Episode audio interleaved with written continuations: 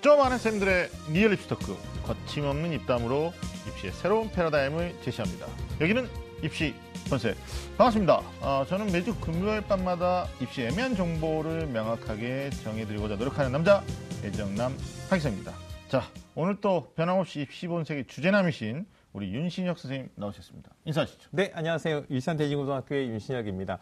그 오늘 또 우리가 연속 여신 특집이잖아요. 네. 오늘 또, 또 설레는 마음으로 음. 또이 자리에도 나왔습니다. 네, 설렘을 조금 감출 필요가 있어요. 네네. 초반부터. 알겠어요. 네. 이제 장미 대선도 네네. 끝났고 6월 모의 수능만 남았는데 요즘 학교 어떻게 바쁘게 지내시나요? 어떠시나요? 네, 이제 그 6월 대수능 모의평가 남겨놓고 이제 학교에서는 학생들이 이제 중간고사 이제 일 1차 지필평가 끝내고 나서 조금 음. 네. 긴장감이 좀 흐르는 것 같기도 해요. 학생들이 그래요? 음. 그렇죠. 이제 3월 때 뭐 3월 성적이 뭐 수능 성적이다 뭐 이런 얘기 를 이제 애들이 경험했잖아요. 음. 네. 설마 이렇게 되는 거 아니야? 그래서 이제 2월 모의고사를 보고 네. 점수가 나오면 이제 더 이상 물러설 수 없다. 네. 뭐 이런 생각이라서 음. 좀 학생들은 많이 긴장하고요. 음. 저희는 이제 뭐 그 지켜보는 입장 뭐 이런 정도인 것 같습니다. 그렇죠. 선생님들도 네. 뭐 예민해질 수도 있는 그런 부분인데 네, 맞아요. 막 신경을 내는 선생님들도 있어요. 애들한테. 네, 그건 아니고요. 알겠습니다.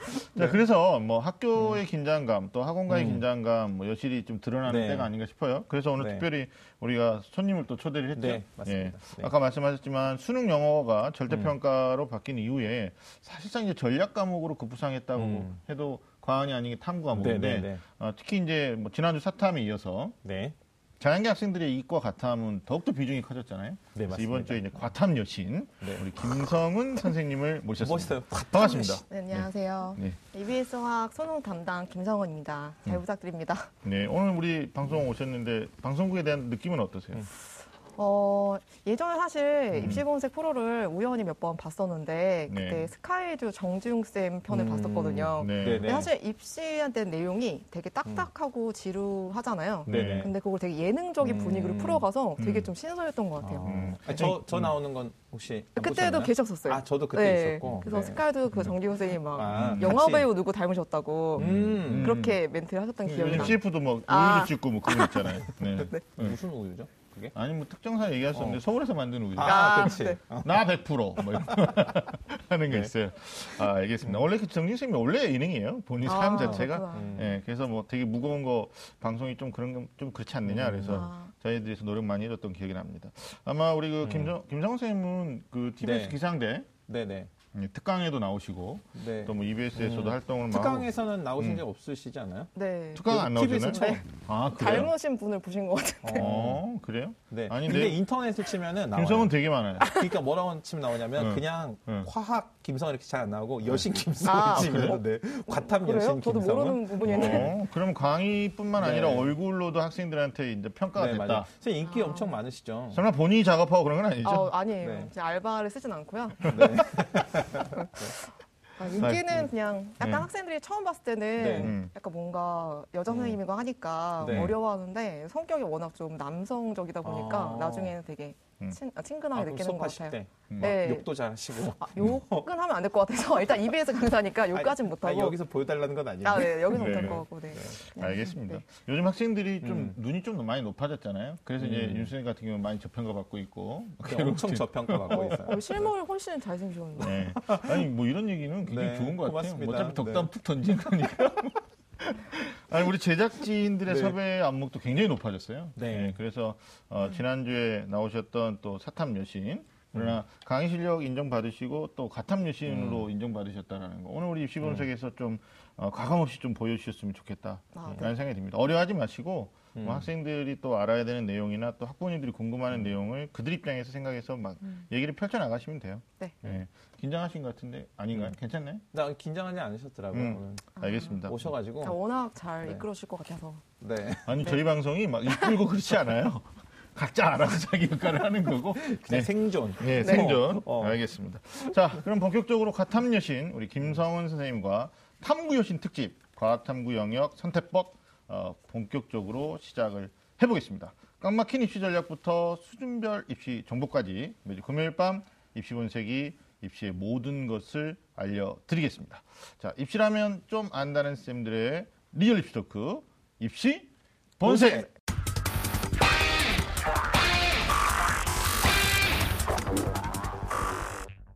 선생님 일단 사회탐구 영역은 아홉 개 과목인데 네.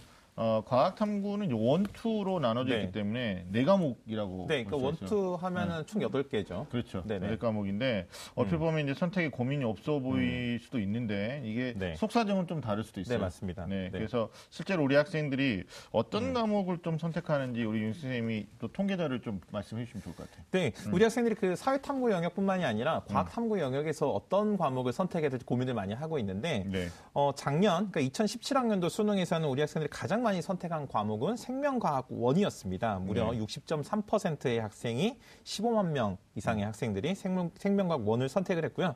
사실 이게 작년일 뿐만이 아니고 음. 그 전년도 2016학년도에서도 생명과학 원을 가장 많은 학생들이 선택했습니다. 음. 그다음 두 번째로 많이 선택하는 과목이 어, 작년 같은 경우는 지구과학이었습니다. 네. 지구과학 원이었는데 네. 사실 그 이전 연도에는 이 화학원을 가장 많이 선택을 두 했었습니다. 번째로 선택 그렇죠. 예. 그래서 작년에는 1위가 생명과학원, 그다음 두 번째가 지구과학원, 그다음 세 번째가 화학원을 선택을 했고요. 네. 2016학년도에는 이제 2, 3위가 바뀌어서 네. 이제 학생들이 생, 생명과학, 그 다음에 화학, 그 다음에 지구과학 one 이렇게 네. 순서대로 선택을 했습니다. 그러니까 one 과목에서 나타나는 특징이 2년간 네. 통계긴 합니다만은. 생명과학은 이제 뭐 독보적인 1위를 하고 있는 거죠. 그렇죠. 뭐 네네. 60% 이상이니까. 네. 근데 재작년에 비해서 2위가 좀 순위가 바뀌었어요. 네. 그러니까 16 대비 17학년도에 한 9.8% 포인트로 지구과학이 좀 올라가고 네. 화학이 마이너스 한 4.3% 포인트 이렇게 됐다라는 거예요. 네. 근데 이제 눈에 띄는 게 음. 지금 two 과목이 있잖아요. 그렇죠. 그러니까 이 사탐 같은 경우는 학생들이 이제 많이 선호하지 않은 뭐 경제라든지 법과 정치라든지 이런 과목도 보통 몇만 명 이상은 되거든요. 맞아요. 근데 이제 불과 몇천 명밖에 되지 않는 음. 그런 과목들이 있습니다. 그래서 학생들이 가장 선호하지 않는 과목은 음. 물리 two 과목이 네. 가장 선호하지 않습니다. 김성호 선생님이 나는 물리가 아니야. 다행이군. 이런 표정을 지금 지으셨는데 음. 네. 실제로 응시 인원은 한 3천 명에서 4천 명 정도니까요. 네. 정말 실제로 상당히 큰 이변이 나을, 나을 수 있는 네. 실제로 이제 뭐 2016학년도 수능에서는 물리 two 과목에서 음. 큰 이변도 있었고요. 네. 그리고 너무 뭐- 쉬워가지고. 그렇죠. 네. 화학 two 과목도 뭐 물리 two 못지않게 네. 네 4천 명, 4,500명 정도 됐습니다. 우리 김성호 선생 화학 선생님인데 화학 two 이거 어떻게 된 겁니까? 음. 아무래도 이제 화학 네. two 과목이 또 네. 최상위권 학생도 많이 몰려 있고 어. 인원이 너무 작다 보니까 그걸 학생 네. 다 알잖아요. 네. 그러니까 상대적으로 좋은 점수를 받기가 되게 힘들다라는 게 너무 네. 이제 인식화돼서 네. 점점 더 선택을 안 하고 있는 것 같아요. 네, 맞아요. 김성호 선생님이 얘기하신 것처럼 그러니까 one 과목에 비해서 two 과목의 학생들이 어, 좋은 점수를 받기가 좀 어려워서 네. one과 two가 극단적으로 좀 갈리는 게 네. 과학탐구 영역 선택의 특징이다. 이렇게 뭐 이제 상위권 학생이 선택하는 과목에 대한 중상위권, 음. 중위권 학생들 기피 현상도 있는 거고요. 네. 그다음에 네. 음. 이 개년 통계를 보니까 생명과학 two 과목도 4.2% 포인트가 감소했어요. 그다음에 네네. 지구과학 two도 뭐 그다음에 물리, 화학도 음. 역시 화 two까지 한 0.2%, 0.3% 포인트에서 이제 감소가 됐는데 음. 이걸 다른 각도에서 보면 어, 우리나라에서 two 과목을 지정하고 있는 대학이 많지는 않아요. 네. 근데 이제 네네. 대표적인 대학교가 어, 서울대학교, 네네. 그다음에 이제 카이스트가 있는데 네. 사실 요즘 학생들이 공대 뭐 서울대보다는 네. 어, 나는 졸업 후에 취업이 좀 담보되는 음. 그런 어떤 의학 계열로 가고자 하는 음. 학생들의 선택도가 좀 높아서 네. 어, two를 안 하고 네. one을 선택하는 것들이 이제 여실히 좀 이 어떤 데이터에서 좀 보여지고 있는 것 같아요. 올해도 그와 같은 현상은 좀 음. 나타날 것 같은데 선생님 재정반 그 강남에서 수업하시니까 네. 음. 어때요? 그 학생들이 two 과목 선택에 대한 그 뭐 이야기를 좀 할 때? 일단 아까도 말씀드렸지만 일단 two 과목은 인원수가 이제 적고 네. 네. 그리고 최상위권 학생들 많이 몰려 있다 보니까 음. 그리고 음. 또 서울대를 빼고는 사실은 two 음. 과목을 꼭 이제 봐야 할 필요가 없는 거잖아요. 음. 그러니까 굳이 잘하는 학생 경쟁해서 어렵게 표준 점수를 받느니 음. 그냥 one 과목을 선택을 해서 음. 같은 노, 노력을 또 one 과목에 하면 점수가 음. 더 상대로 잘 나올 수 있는 확률이 높아지는 거잖아요. 네. 그래서 자신한테 유리한 과목 네. 원 과목으로 음. 더 많이 쏠리고 있고 네. 그리고 여기서 통계에서 나왔던 것처럼 네. 음. 사실 화학원은 그러니까 지구과학 원보다는 사실은 상위권 학생 더 많이 분포가 되어 있잖아요. 그러니까 그렇죠. 지구과학 원을 음. 더 계속 더 많이 선택하는 그러한 추세가 음. 보이고 있는 것 같아요. 그러면 애들이 이제 네. 과탐 학생들이 과탐 조합 좀 아- 선호하는 조- 조합을 좀 아실 것 같은데 뭐 음. 원투 조합이나 원원 조합에서 어떤 선택을 좀 많이 음. 하는 것 같아요? 일단은 원원 조합이 제일 많을 텐데 원원 조합을 예상해 보면 네. 음. 뭐 예전에는 화학원이랑 생명과학 원이 네. 가장 대중적인 맞아요. 그런 선택 네. 조합이었는데 네. 이제는 지구과학 원이랑 음. 생명과학 원이 되지 않을까 이게 싶고요. 그러니까 생명과학 원, 화학 원을 선택한 학생들이 이게 포켓몬스터를 보고 자랐다고. 아, 그래? 그래가지고 얘들이 어. 생물학적으로 진화하면서도 화학적인 기술을 부려요. 그렇지 아, 않아요? 네. 뭐불 뿜고 막 이런 거 뭐 가스 살포하고 아, 이렇다고요. 네. 어. 이게 다 관련이 아, 있다니까. 그렇게 또 해석할 수 있구나. 네. 별 이상한 포켓몬스터를 많이. 봐서 애들이 어, 그래? 생명과학 원하고 화학 원을 많이 선택하죠. 그러니까 뭐 거의 한 네. 30% 이상의 학생들은 생원 네. 하원 선택이었었는데 음. 최근에는 네. 보니까 이제 생원이나 지원 네, 그걸 예, 좀좀 예상해 보고 있어요. 조합으로 많이 가고 음. 있는 것 같고. 그 지구과학원을 학생들이 상대적으로 선택하는 이유가 음. 예전에 화학원이 학생들이 체감한 난이도가 그렇게 높지 않은데 점점 난이도가 좀 높아져가는 맞아요. 추세인 것 같아요. 네. 특히 학생들이 이 물리에서 계산에 대한 부담감, 사실 물리에서 미적분 시키는 게 아니잖아요. 네네. 이게 더하기 빼기 나누기 곱하기 많이 시키는 건데 음. 이제 화학도 학생들이 계산하는 문항이 몇 문제는 안 되지만 그런 음. 문항에 대한 부담을 좀 느끼고 네. 이 지구과학은 그냥 좀 이렇게 음. 그냥 전체 지구적 관점에서 그냥 좀 애들이 몇 개를 기억하면 되는 그런 문항들이라고 생각하는 것 같아요. 아니요. 그리고 아, 네. 상위권 학생들 같은 경우는 이제 생명의 유전 파트가 음. 좀 짜증나고 싫다. 뭐 이런 애들이 이제 음. 화학을 선택하는데 네네.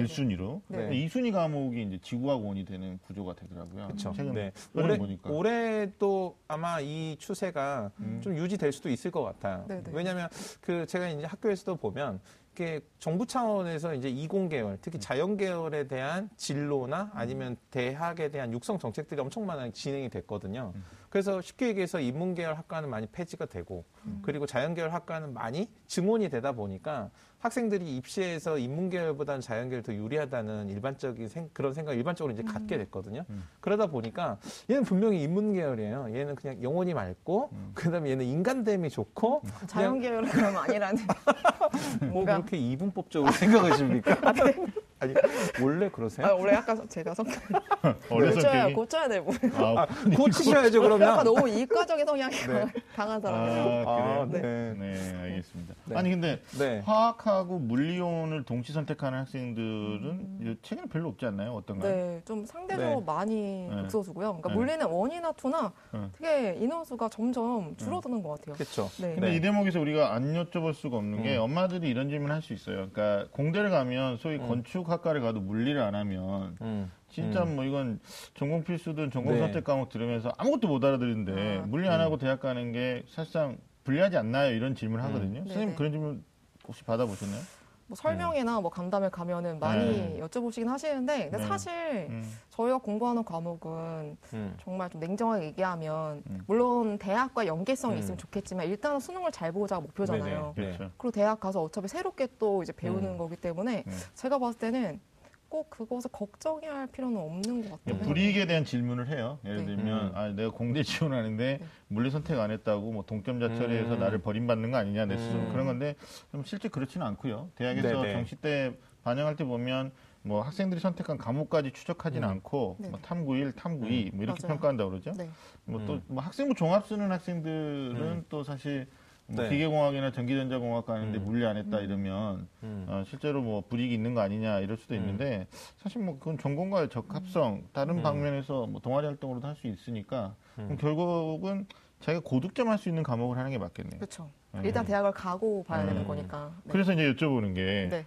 그 화학을 기반으로 하는 학과를 가는 학생들 중에도 네, 네. 뭐 아까 말씀하셨지만 생지 선택한 애들이 있단 말이에요. 그렇죠, 음. 그렇죠. 근데 음. 걔네들이 인터넷 강의를 또 본다고 그래 대학 가서. 아 맞아요. 예. 음. 네, EBS 듣는 학생 되게 많더라고요. 어. 그러니까요. 네. 그 아, 강의 듣는 수강생의 중에도? 연령대를 네. 역추적해 보면 네. 어, 같이 늙어가는 애들이 듣고 있는 맞아요. 거야. 그래서 존댓말로 수강 후기 답변을 달아야 할지 어. 반말로 해야 할지 약간 되게 고민되는 어. 순간이 많더라고요. 학생아 이랬는데 저쪽에 어. 뭐라고요? 뭐 이렇게 나오는 뭐 이런 것들도 네. 아니 물리 선생님이 그런 얘기 하시더라고요. 아 맞아요, 진짜. 음. 네. 화학이나 물리가 진짜 수능 과목에서는 이제 상위 두 과목으로 줄어들면서 네, 네. 네. 이런 이, 이 기이 현상이죠 어떻게 보면. 네네. 예, 근데 대학 가서도 음. 인터넷 강의 공부를 해야 되는 그런 부분이기 때문에 그런 것 같습니다. 음. 자, 과학탐구 조합에 대해서 우리가 좀 이야기를 나누고 있는데 네. 또 하나가 이제 그 투과목 얘기 아까 잠깐 했잖아요. 네, 이게 네. 상위권 학생들이 많이 선택하고 있고 음. 서울대 어 그다음에 이제 카이스트가 뭐 서로 다른 과목에서 원투나 투투 뭐 이런 개념이 네, 네. 있는데 어 서울대가 느닷없이 어 2017학년도에 투투를 하시면 음. 가산점을 주시겠다 이렇게 했다가 또 네. 18학년도에는 미리 얘기, 예고하지 않고 음. 적용한 지 1년 만에 또 폐지해 버렸거든요. 네, 서울대는 이게 크게 음. 문제될 거 없다 이렇게 입장 아니 발표를 그러니까 뭐 했거든요. 극소수만 그렇다고 하는데 아니 당장 그 어떻게 보면 이제 죄송한 얘기인데 네. 그 공교육의 한 학교를 모델링한다는 게 좀 어려워요. 샘플링한다는 게. 근데 이제 우리 김성 선생님 사교육 쪽에 계시니까 특히 과학 현장에서 가르치시니까 이 투투 선택하려고 했던 학생들 많지 않았나요? 있지 않았나요? 근데 음. 투투 과목을 음. 이렇게 선택한 학생들 사실은 많지는 않았어요. 아, 그래요? 제가 강의를 그러니까 강의를 듣는 음. 학생들이 음. 최상위권 학생들이 대부분 많은데 네, 네. 음. 그럼에도 불구하고 one two가 훨씬 음. 많았지 two two는 정말 극소수 학생들이었거든요. 네. 또 제가 생각했을 때도 큰 변화는 없을 것 같은 게 음. 워낙 인원 적으니까 뭐 그 학생들이 one 과목으로 이동한다 치더라도 음. 뭐 one 과목에서 갑자기 점수가 막 바뀌거나 요동을 치거나 음. 뭐 인원수가 많아지는 그런 현상은 없을 것 같아요. 그러니까. 작년도 데이터를 봐도 네. 오히려 two 과목의 응시 비율이 네네. 지지난해보다 그러니까 지- 재작년 음. 말고 그 전년도죠. 음. 오늘 이렇게 언어 선택이 잘 안 돼요. 그러니까 2016학년도보다 17학년도 two 과목의 비율이 오히려 서울대 가산점 발표했음에도 불구하고 줄어들었으니까 네네. 네. 오히려 근데 서울대 입장에서도 한번 생각을 해야 돼요. 뭐 서울대를 음. 비판하자는 게 아니고 two two에 가산점을 주면서 이제 우수한 학생들을 좀 선발해보고자 하는 의지가 보였었는데 음. 네. 자기들이 계산했던 것보다 경쟁률이 별로 높지 않았던 거죠. 그렇죠. 예. 그러니까 이제 서울대가 사실은 그 학생부 종합 전형으로 입시 방향을 이미 잡고 있기 때문에 음.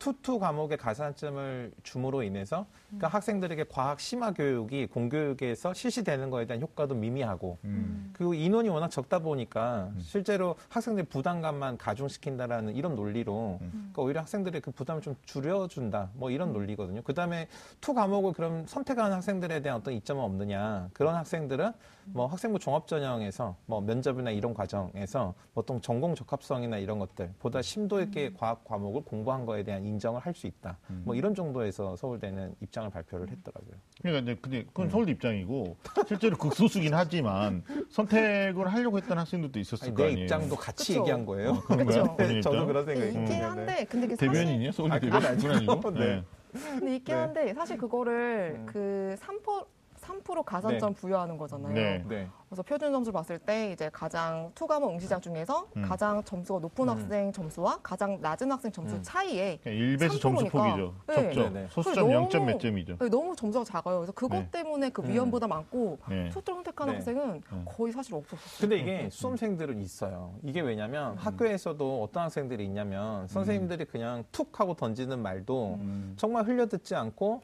그걸 지키기 위해서 정말 노력하는 학생들이 있는데 음. 실제로 이 투투 과목에 가산점을 주는데 미미하지만 0.1이라도 가산점이 있다 이러면 그것 때문에 학생들이 엄청나게 노력을 하고 힘을 들이는 애- 학생들이 꼭 있을 근데 거예요. 이제 그래서 어, 입시본색의 역할도 중요하고 네. 기상대가 학생들 대상으로 뭐 계속적으로 상담도 하고 있는데 음, 저희가 이제 설명회를 하면 일종의 계몽 차원의 얘기도 해요. 계몽. 예.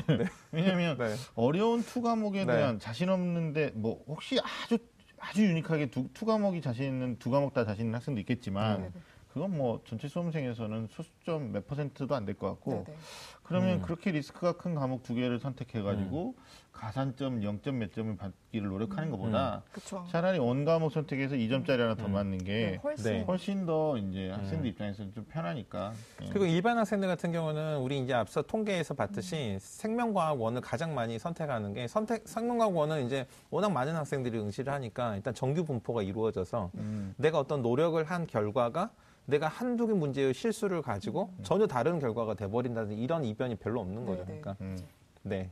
아니요, 많이 근데 선택을 또 하죠. 네. 생명과학도 이변이 어떤 것도 있냐면 그러니까 지난해 수능의 1등급이 43점이었거든요. 네, 네. 정규 분파에서 좀 어렵게 출제되니까 1등급이 43점이면 마이너스 7점이잖아요. 네. 근데 음. 2등급이 41점이었어요. 네, 네. 음. 그러니까 이게 뭐냐면 음. 이게 이제 이것도 어떻게 보면 생명과학 이제 애들이 많이 음. 선택하는 지구과학도 마찬가지인데 그러니까 1등급 커트라인 점수는 만점으로부터 낮아졌는데 음. 음. 2등급 컷이 바로 밑에 있는 거죠. 그러니까 네, 거기에서는 또 분포하는 학생들 간의 실력 음. 차이가 별로 없는. 음. 이 말씀을 저희가 이제 꺼내서 드린 이유가 음. 어, 윤 선생님이 정말 중요한 지적해 주신 게 음. 학생들이 그냥 우리끼리 보는 모의고사에서는 음. 뭐 이번에 3월달에 보니까 생명과학 음. 원이 39점이 1등급이고요. 음. 2등급이 31점이에요. 음.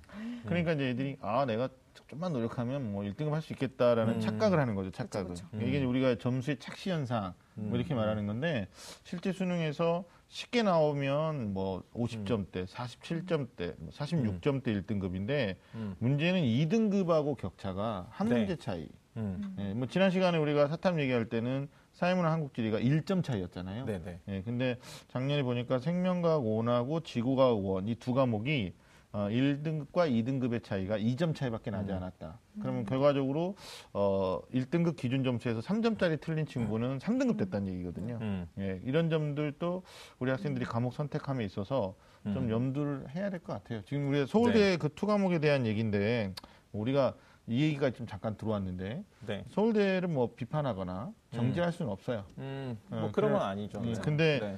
아니 근데 분명한 건 학생들에게 혼란을 야기했다는 거죠. 네. 음, 책임은 있는 것 같아요. 왜냐하면 뭐 어떻게 책임질 거냐면 사과해야 어. 됩니까? 뭐 공개 사과 뭐 이런 거 아닌가? 공개 사과를 해야죠. 아니 아니 자기네들이 이제 발표를 해가지고 아, 해야겠네. 지금 생각해 보니까 어, 그렇죠. 전화 좀 해요. 네. 어. 전화기가 오더라. 해야 돼. 아니 뭐 이게 입시고제 네. 3년 예고제의 항목이다 아니다 뭐 논란도 음. 있는데 네. 사실 어떻게 보면 two two 좋아하고 선택하려고 했던 학생들 입장에서는 음. 피해를 보는 거고요. 네. 또한 가지로 입시를 아까 우리 선생님이 굉장히 중요한 얘기 해주신 게 어른들의 말을 그냥 성실하게 책임감 있게 음. 받아들이는 학생들 입장에서도 네. 분명히 어떤 학습적인 멘탈에 문제가 네. 있을 수도 있는 거기 그럼요. 때문에 네. 예, 물론 이제 조금 음. 센스 있게 빨리 결정하고 또 우리 입시본색 시청하면서 막 선생님들이 얘기해 주는 거 음. 빨리 캐치하는 학생들은 two two 필요 없다. 뭐원원 해도 되고 네, 네. 사실 아 원원 얘기 하자는 게 뭐냐면 그 투과목 그 지정 대학 있잖아요. 그 네. 자연스럽게 그 얘기도 좀 우리가 해야 될 것 같은데 음.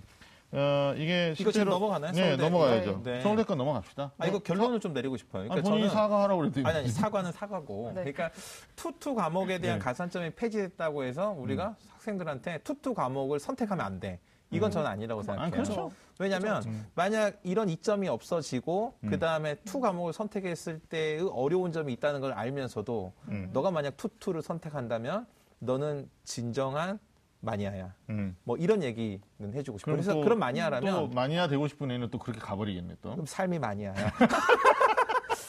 난 유니크하고 싶어요. 뭐 이런 가버리겠네. 너만의 삶을 살 거야. 오케이. 뭐 이런 네. 거죠. 지금까지 공부를 또 해왔으니까 또 네, 반갑기도 맞아요. 하고 네네. 또 음. 거기에 적성에 맞는 또 친구들 네. 있잖아요. 왜냐면 교육 과정이 two 과목 과학 같은 경우는 two 과목이 어떤 완전히 새로운 내용을 다루거나 이게 아니고 네. one 과목의 심화 과정으로 이루어져 그쵸. 있거든요. 그러니까 예를 들면 수박 겉핥기식을 알았던 과학을 음. 보다 깊이 있게 이해하는 그럼 진짜 참맛 막 이런 걸 알 수 있는 과목이 아닐까. 아니 근데 이건 진짜 네. 우문인데 네. 음. 선생님 화학 가르치시니까 네. 이런 네. 학생도 본 기억이 있어요. 선생님 저는 화원보다는 화투가 더 음. 아. 나아요라고 하는 경우가 있죠. 있을 네, 수 있어요, 있죠. 있어요. 네, 네. 그게 이제 뭐 단원별로 어떤 음. 자기랑 맞고 안 맞고 호불호의 문제인데 네, 네. 그래서 two를 두 개 선택한다 그러면 어쩔 수 없는 건데 그렇죠, 그렇죠. 이제 전략적인 측면에서 보면 네. 어, 꼭 two를 지정한 대학이 아니면 그렇죠. 음. 예. 근데 우리가 그 지정 대학 좀 한번 체크해 봅시다. 일단 서울대는 네네. 어, 서로 다른 과목의 one two죠. 네네. one 네. 플러스 two 네, 이거 해야 되고 카이스트가 서로 다른 과목의 one two거나 음. 뭐 two two거나 열어놨고요. 그다음에 어, 모집 단위가 이제 치의예과인데 강릉 네. 원주대입니까? 네, 네. 이 지방에 있긴 합니다만 이 대학이 좀 독특한 게 지구과학은 선택하지. 네, 어. 물리화학, 생명과학 중에 서로 다른 두 과목을 그러니까. 선택하게끔 되어 있는 그러니까 거죠. 지구과학 네. 하면은 이 대학의 응시 조건이 안 되는 네. 거죠. 그쵸. 강릉 네. 이게 정시 때 뭐 가끔 실수하는 것 중에 하나가 선생님들이 지구과학을 한 학생인데 점수가 되니까 다군이거든요. 여기가 모집군이. 음. 네네네. 네. 그러니까 뭐 서울대 쓰고 연세대 쓰고 다군 어디 쓸까요? 그러면 애들이 선생님 다군에 쓸 데가 없는데요. 음, 음. 그냥 강릉 원주대 써 이래요. 네. 근데 지구과학을 하는 거야, 지구과학. 음. 그러니까 이게 성적 분석에서 굉장히 중요한 부분인 것 같고. 음. 그 다음에 이제 과학기술원 중에서 디지스트죠, 디지스트. 네. 거기하고 연세대. 네. 그 다음에 연대 원주 의예과인가요? 네네. 연세대 네. 원주의학과. 그 다음에 네. 울산대 의예과. 네. 근데 여기 같은 경우는 서로 다른 과목 두 개죠. 네. 네. 서로 다른 과목 두 개. 이 말은 무슨 얘기냐면 동일 과목 원투를 할 수 없다. 네, 그렇죠. 네, 네. 네. 내가 맞습니다. 화학 좋으니까 하원투 할래요 이러면 음. 지금 열관 지스트나 연세대 원주나 연세대나 음. 아니면 어, 울산대 의예과는 음. 지원할 수가 없다. 그러니까 이런 대학들이 가장 기피하고 싶어하는 조합이 음. 뭐 지구과학 원과 지구과학 투를 선택한 학생들이 음. 그러니까 일반적으로는 과학 특성화 대학이랑 그다음에 음. 보통 치의학과 그다음에 최상위권 학생들을 교육하고 있다고 음. 자부하는 대학 이렇게 세 가지로 나눌 수 있거든요. 음. 그런 관점이라고 이해하면 될 것 같습니다. 그러니까 지원 선택자가 음. 많아지고 있는데 이제 거기서 네. 발목을 잡는 대학이 있는 거죠. 근데 네. 그거는 강릉 원주대 치대밖에 없네. 음. 지금으로서는 네네. 지구학 그렇죠. 하면 안 된다. 네. 음. 안 된다가 아니라 지구학을 네네. 뺀 나머지 세 개 중에 음. 두개 과목을 요구하고 있으니까 네. 예 알겠습니다. 치의학과 이거 지구과학 안 해도 되나? 응? 치과 치료는 지구과학 안 해도 되나?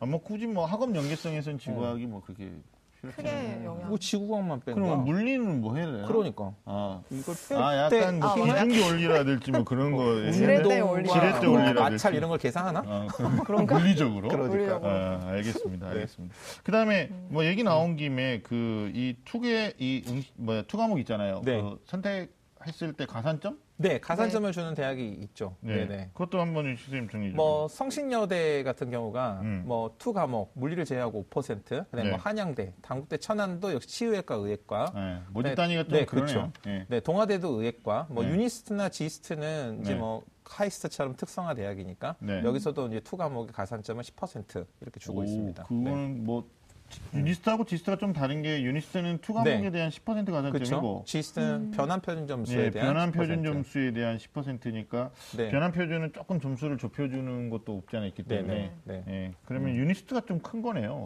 그러니까 이제 그 two 과목에 대한 가산점이나 서로 다른 과목에 대한 음. 고려는 우리 학생들이 이제 특정 대학, 음. 그러니까 과학 특성화 대학이나 아니면 치의학과나 의학과를 지원하기 전에는 이런 걸 목표하는 학생들은 반드시 조금 고려를 해보고 네. 선택에 그러니까 어떤 참고 사항은 반드시 돼야 음. 되는 거죠. 네. 근데 투가 아닌데 뭐 공부해도 이게 점수가 안 나올 것 같은데 음. 미리 어떤 가산점을 염두에 두고 선택하는 것도 네. 그렇게 추천할 만한 일은 아니죠. 오히려 네, 그렇죠. 어, 음. 가산점이 있지만 원 두 개를 선택해서 고득점할 수 있다면 그 길을 가라. 그렇죠. 훨씬 그 유리하죠. 그렇게 말씀. 그 노력을 네. 원 과목에 투자하면 훨씬 더 점수를 잘 받을 수가 음, 있는데 네네. 네. two 과목 가산점 그 일부 때문에 네. two를 선택하는 거는 네, 좀 음. 위험 부담이 좀 큰 것 같아요. 그렇죠. 음. 네.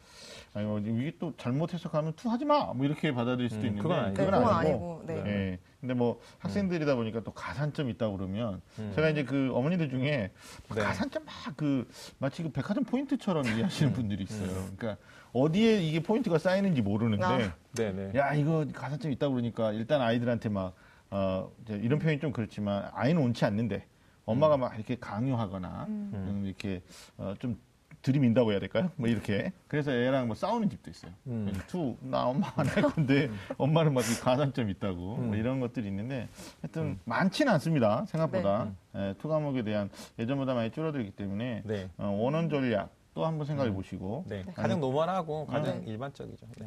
one one 예, 네. 이것도 생각하시고 아니면 어뭐 one one 두 과목인데 뭐 two가 two 과목을 꼭 하고 싶다라고 음. 했을 때는 one two 그러나 아까 서로 다른 두 개 과목을 요구하는 대학이 있었기 때문에 네. 그게 연세대가 이제 어, 전체 학과가 자연계 모든 학과가 음. 해당되니까 이럴 경우에는 동일 과목이 one two가 아니라 음. 어떻게 해야 돼요? 어, 서로 다른 과목의 원론이나 원투 네, 네. 뭐 이런 선택이 음. 가장 합리적이지 않을까라는 생각. 이제 우리 음. 학생 two 과목을 선택을 할 때 이제 보통 이제 학교 교육 과정에서 보통 일반 아주 일반적이라고 할 수 없지만 이제 3학년하고 2학년 과정에 two 과목을 다룰 수밖에 없거든요. 음. 그러면 그때 선택하는 과목이 본인이 이제 선택 과목이랑 또 일치하고 또 음. 적성도 맞고 음. 흥미도 막 생기고 네. 또 거기에 여신이 가르치고 이러면 네. 한번 선택해 볼 수 있는 여지가 있을 것 같습니다. 아 그래요? 뭐 미리 또 이거는 뭐 네. 음, 계획한 발언 같은데? 아 니요, 전혀 어. 이렇게 선생님 앞에 있으니까 저도 아. 모르게 그냥 여신 아, 저를 발언을 말씀하시는지 몰랐는데. 아 그래요? 네. 아니 여신이 여신에 대한 자존감이 없는 그러니까 거야. 자존감이 없는 거 아니에요? 여신 남들이 여신 그러는데? 어, 네. 누구요? 뭐 이런 거지. 네, 그쵸. 예, 네. 알겠습니다. 아, 그럼 지난주 사탐 여신은 와, 자존감이 높았네. 맞아요. 네. 앉아 계실 때도 어. 이렇게 네, 여신처럼 이렇게 아, 앉아 그래? 아, 저, 계셨는데. 저 똑바로 이렇게 앉아 있어요. 다소곳이. 네, 다소 오십. 네. 아 그래요. 알겠습니다. 네. 아, 사탐 선택할 때도 우리가 지난주 얘기했는데 남이 선택하니까 네. 뭐 이런 경우 있어요. 아니면 뭐 그 과목이 쉽다니까. 어. 뭐 점수가 높게 나온다니까 뭐 사실은 자신의 유불리 따지지 않고 음. 어, 남들이 뭐 그런다니까 해서 막 선택하는 경우들도 사탐이 많았어요. 네네. 예, 근데 과탐 김성 선생님 언제 이게 뭐 그런 경우도 있는데 과탐은 사탐보다는 좀 선택이 빨라야 되죠. 네, 일단은 선택을 정말 빠르면 빠를수록 음. 유리하고요. 네. 음. 또 어차피 또 내신에서 공부를 해보니까 음. 내신 과목이랑 병행하면은 학습량의 부담감도 훨씬 음. 더덜 수 있고 해서 네. 음. 빠르면 빠를수록 유리한 것 같고 음. 근데 빨리 선택했는데 중간에 또 바꾸면은 예. 전혀 의미가 없는 거잖아요. 네. 그래서 일단 한번 선택했으면 끝까지 밀고 나가는 음. 것이 정말 중요한 자세인 것 같아요. 그러면 네. 뭐 이어서 선생님이 추천하는 어떤 탐구 영역의 선택법, 음. 네, 그건 몇 가지만 포인트만 좀 알려주세요. 예를 들면 뭐 네. 학교에서 배운 과목 중에 뭐 이런 거 있잖아요. 네네네. 네, 어, 일단 내신 과목이랑 동일하면 네, 음. 어, 당연히 학습량의 부담이 더니까 그쵸. 매우 네. 유리할 것 같고 네. 그리고 요즘에도 또 제가 듣기로는 그 내신 출제 그 시험 문제 유형이 수능형 문제로 많이 낸다고 하시더라고요. 네. 맞아요. 또 심지어 강남권 어떤 학교는 음. 화학원을 수능 특강으로 교재를 삼아서 네네네. 내신을 진도 나간다고 하시더라고요. 네. 그럼 결국 개념만 동일한 게 아니라 문제 음, 풀이까지 수능 음. 문제로 대비가 되는 거니까 음. 네. 정말 일석이조인 것 같고 네. 그두 번째로는 아무래도 가장 중요한 거는 적성. 음. 자기가 좋아하는 과목, 음. 자신 있는 과목을 음. 좀 하는 게 좋을 것 같고요. 네. 음. 그리고 또세 번째로는 이거 되게 중요한데 자신의 목표로 하고 있는 학교가 있잖아요. 네. 그 학교에서 어떠한 반영 조건을 내세우고 있는지를 잘 음. 확인하고 음. 뭐 서울대를 가고 싶다. 무조건 two 과목 하나를 해야 되는 거니까 네. 그런 것도 좀 확인하는 게 중요한 것 같습니다. 앞서 우리가 얘기한 것처럼. 네네네. 다 종합적으로. 네. 이게 사탐 선택이랑 좀 차이가 있는 것 같아요. 네. 제가 이제 학생들한테 어, 그 과탐 선택 뭐 했어? 왜 했어? 이걸 물어봤거든요. 음, 이과. 네네. 음. 근데 이제 인문계열 학생들 사회탐구 선택을 할 때는 이 과목도 저 과목도 자기한테 맞을 것 같고 어디를 가야 될지에 대한 이런 고민을 상당히 많이 하는 반면에 자연계 학생들 좀 분명했던 것 같아요. 음. 성향이다, 맞아요. 어, 본능이다, 네. 뭐 물리는 못한다, 절대 못한다. 뭐 지구과학은 너무 지겹다, 뭐 음. 이렇게 얘기하는 학생들이 네. 있더라고요. 네. 네. 그러니까 보니까 이 특히 과학 영역은 학생들이 이게 음. 저는 이제 김성원 선생님이 이제 학교에서 수업을 하고 있고 뭐 이런 것들도 말씀해 주셨는데 저는 김성원 선생님 말씀하신 것 중에서 네. 가장 중요한 과탐의 선택 기준은 자기의 이 관심과 네. 흥미와 성향 그쵸. 그쵸. 이게 더 맞는 것 같아요. 맞아요. 네. 알겠습니다. 아니, 나 이거 갑자기 생각나서 네. 여쭤보는데, 그 3학년 올라가는 학생이나 학부모님들의 음. 고민 중에 하나가 이거예요. 나는 수능에서 one, one 선택할 거다. 네. 근데, 어, 3학년 내신 교과에 two 과목이 있다. 보편적으로 음. 그렇잖아요. 네네. 그러니까 수능으로는 one one을 할 건데, 내신에 two가 있다 보니까, 네. 그게 이제 이럴 때 학습 방향을, 뭐, 비중을 음. 어느 정도 시간과 열정을 투자해야 되는지에서 음. 질문이 와요. 네, 맞아요. 음. 예, 네. 그럴 때 이제 우리가 구분을 해서 저 같은 경우는 어, 만약에 그대가 정시를 노린다거나 음. 혹은 내신에서 조금 자유로운 논술 전형이나 또 이제 대학별고사 적성 음. 전형 같은 걸 노리면 음. 사실 이제 two 과목 내신 관리는 임팩트 있게 짧은 시간 내에 네. 어, 음. 그냥 뭐 수업에 충실한 것에 대한 어떤 복습 형태로 음. 가면 되지만 학생부형, 뭐 교과라든지 종합형 노리는 친구들은 3학년 내신이 굉장히 중요하잖아요. 네. 프로테지가. 음. 그럼 이 경우에 학생들한테 선생님이 좀 얘기해 주시면 그러니까 뭐, 뭐 논술이나 정시 생각하는 친구들은 two 과목에 대한 부담이 좀 적은데 3학년 교과에 대한 음. 근데 수능 원원 하는데 내신 투까지 해야 되는 학생이면 과학이 차지하는 비중이 굉장히 크잖아요. 그쵸, 그쵸. 이럴 때 시간 관리 어떻게 하는 게 합리적일까요? 뭐 사실 그냥 내신 기간이라는 게 나름 또 존재하잖아요 학생 사이에서 네. 뭐 시험 보기 뭐 3주 전 뭐 이런 식으로 그래서 그때 3주 전. 그때부터 좀 3주 전에 집중적으로 1차 계획을 세우죠. 그래? 1차 공부 학습 공부를 계획을 네. 세워서 어. 아무것도 하지 못한 채 일주를 보내요. 아? 그리고 시험 2주 전에 2차 아? 공부 계획을 아. 세우죠. 아니야. 또 하는 사람도 있어요. 아니. 하는 사람은 있지. 근데 어. 모두 다 하지 않는다고 아, 그렇죠. 일반적으로 봤을 때 그래서 일반적으로 3주 전에 많이 네. 집중 계획을 마- 세우죠. 말씀 좀 하게 계획을. 세운다고. 네. 네. 네. 그래서 그 내신 기간 네. 집중적으로 그냥 하고 네. 그 외의 시간은 수능 과목 계속 유지 병행하면서 유지하는 음. 게 음. 좀 좋지 않나 음. 싶거든요. 그럼 또 하나, 또 하나, 그, 이거 학부모님들이 많이 여쭤보는 것 중에 하나인데, 어, 논술 전형을 노리는 친구, 어차피 서울의 주요 대학들이 이제 논술을 음. 보니까, 네네. 어, 일부 대학이 과학 논술을 보고, 그 주요 음. 대학들이 과학 논술을 볼 적에, 뭐, 뭐, 이게, 시험, 응시하면서 과목을 선택하거나, 음. 아니면 고사장 가서 네네. 선택하거든요. 네네. 어, 뭐, 대표적인 학교 연세대는 응시 원서 접수할 때, 수시 원서 접수할 때, 논술에서 과목을 선택해야 돼요. 음. 그러면 고려대가 작년까지 논술 볼 때는 이제 올해도 안 보는데 시험장에서 시험지를 보고 네. 뭐 선택하는 거였는데 이런 질문 되게 많아요. 그러니까 음. 아, 우리는 수능으로 one one해요. 그리고 정시 목표거나 논술 목표예요. 그러니까 음. 내신 3학년 1학기에 대한 부담은 없어요. 단 음. 어, 논술 준비 때문에 two 과목을 어떻게 해야 될까 이런 질문을 할수 음. 있거든요. 네네. 문제 선생님이 과학을 가르치시지만 이런 질문에 뭐 많이 노출되실 것 같아요. 네, 그거- 맞아요. 그거 어떻게 음. 대답하나요? 근데 저는 논술은 되게 부수적인 요인이라 생각을 하거든요. 음. 논술 때문에 수능 과목을 바꾸는 거는 네. 좀 정말 위험한 방법인 것 같고요. 음. 네. 그냥 어차피 또 논술도 화학이라고 해도 화학 투만 나오는 것도 아니고 요즘 화학 원 내용도 같이 음. 연계돼서 많이 나오고 네. 생명과학도 음. 투만 나오는 게 아니라 원도 같이 나오거든요. 네네. 그렇기 때문에 어차피 자신이 그냥 필요한 내용을 따로 논술은 준비해야 되는 것 같아요. 네. 그러니까 논술 때문에 two 과목을 수능으로 안 할 건데 네, 네. 수능의 부담감을 가지고 할 필요는 없다. 네. 음. 그러니까 이렇게 논술 대학교에서 실시를 하면 사교육 영역 평가라는 보고서를 음. 제출을 해요. 그러니까 논술을 대학에서 치르는 것에 대한 취지는 존중할 수 있지만 네. 그게 사교육에 너무 기여를 해서는 안 된다 이런 관점인데 교육과정 그러다 보니까 예. 자연계열 논술 같은 경우에서도 two 과목 학생들이 생각할 때는 어려운 문제를 만들려고 하니까 two 과목 교육과정에서 나올 거야 이렇게 생각하지만 실제로는 원 과목 의 이해를 갖고 있는 학생들이 풀 수 있는 수준에서 나온다는 네. 거죠. 네. 알겠습니다. 음.